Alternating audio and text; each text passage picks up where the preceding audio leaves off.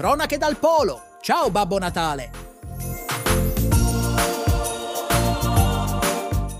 Dimenticate tutto quello che pensavate di conoscere sul Natale e su un certo villaggio popolato di elfi.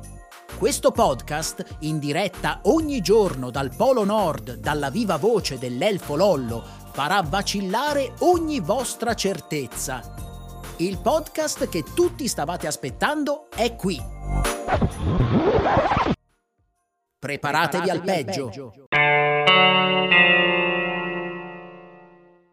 Se vi piace questo podcast, non dimenticate di premere su Segui e anche di toccare la campanella per ricevere una notifica quando viene pubblicato un nuovo episodio.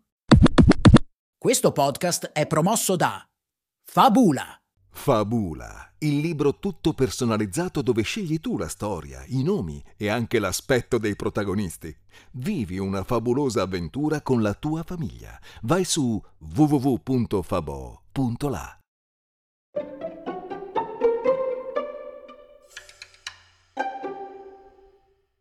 «13 dicembre. Ciao, Elfo Lollo! Adesso a te il microfono per sentire la storia di ciò che accadde oggi.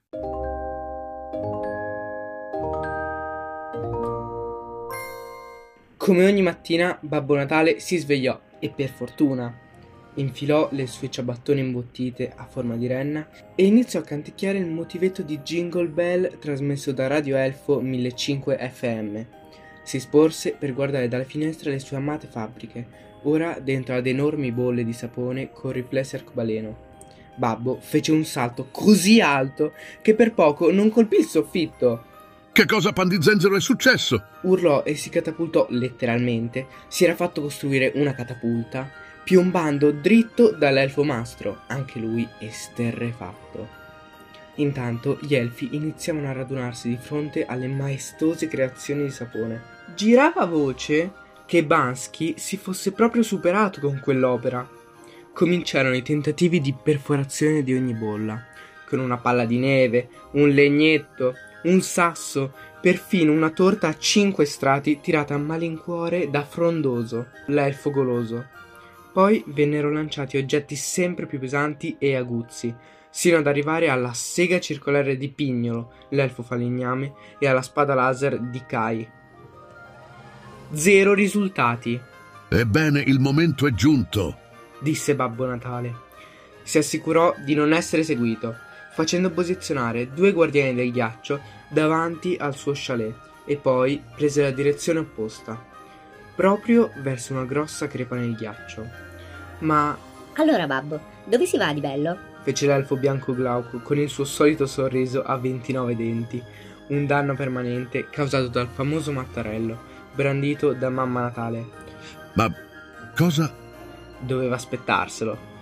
Bevve un sorso dalla fiaschetta e rispose alla domanda dell'elfo con uno spiegone che, un- per un cuoco, potrebbe equivalere al tempo di preparazione di una cena 3 stelle Michelin composta da 6 portate. In sostanza, quando Babbo Natale finì di parlare, trovò davanti a sé una tavola apparecchiata con una sciccosissima tovaglia rossa, bicchieri di cristallo e posate d'argento, piena di cibo, ovviamente. Non c'era tempo. Babbo, tra una porzione e l'altra, giunse in fondo al crepaccio, alla sua ultima spiaggia. Mare cristallino, sabbia color perla e prezzi bassissimi. No, scherzo. Sul fondo del crepaccio non vi era altro che un capannino nero di legno scuro marcio, di quelli che ogni volta che li guardi, anche solo con la coda dell'occhio, fanno oscurare il cielo e scagliare fulmini improvvisi. Babbo Natale tornò al villaggio con quella che sembrava una bottiglia di aceto nella mano destra e un cosciotto di pollo nella sinistra, ma la bolla non c'era più. In compenso aveva fatto la sua entrata in scena Mamma Natale, impegnata a discorrere col consiglio degli elfi. Oh, insomma, voi siete in 92.000. Quando c'è il mio turno del bucato è veramente una faticaccia.